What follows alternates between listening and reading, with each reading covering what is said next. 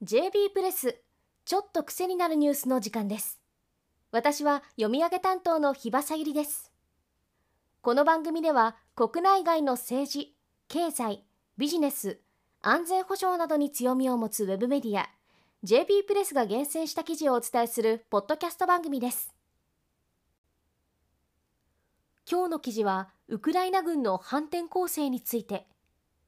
タイトルはウクライナ軍の反転攻勢、地道な成果積み上げにロシア軍が悲鳴。困難に直面しているロシア軍の様子が伝わるようなタイトルですね。書き手は陸上自衛隊の前東部方面総監の渡辺義和さんです。ウクライナ軍の反転攻勢については、反転攻勢が遅く失敗しているのではないかという見方が少なくありません。それに対して攻撃前進を急ぐのではなく、ロシア軍の戦力を弱体化させることを重視した作戦を取っているためだと渡辺さんは指摘しています。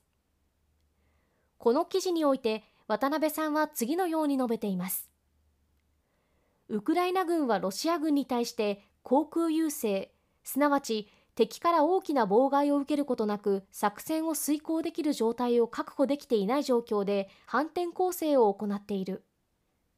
ウクライナ軍は6月初旬に南部ザポリージャ州を舞台に反転攻勢を開始し、戦車を中心とした機甲部隊で攻撃を開始したものの、地雷原の処理に手間取り、損害を出して攻撃は失敗した。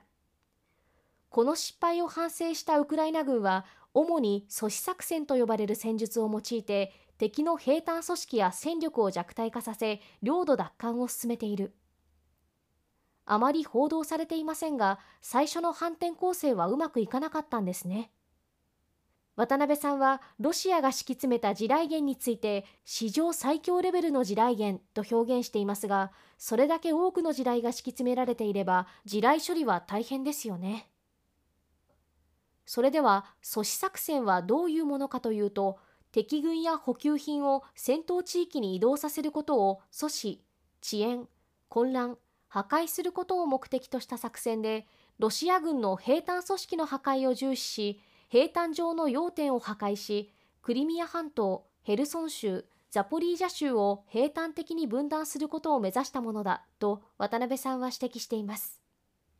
そのために攻撃前進を無理に急ぐのではなく、射程の長い精密なミサイルや砲弾を使用して、ロシア軍の奥深くに存在する弾薬補給所などの兵站施設、司令部、榴弾砲やロケット砲、予備部隊、電子戦機器を徹底的に破壊し、ロシア軍の戦力を弱体化する作戦を重視している。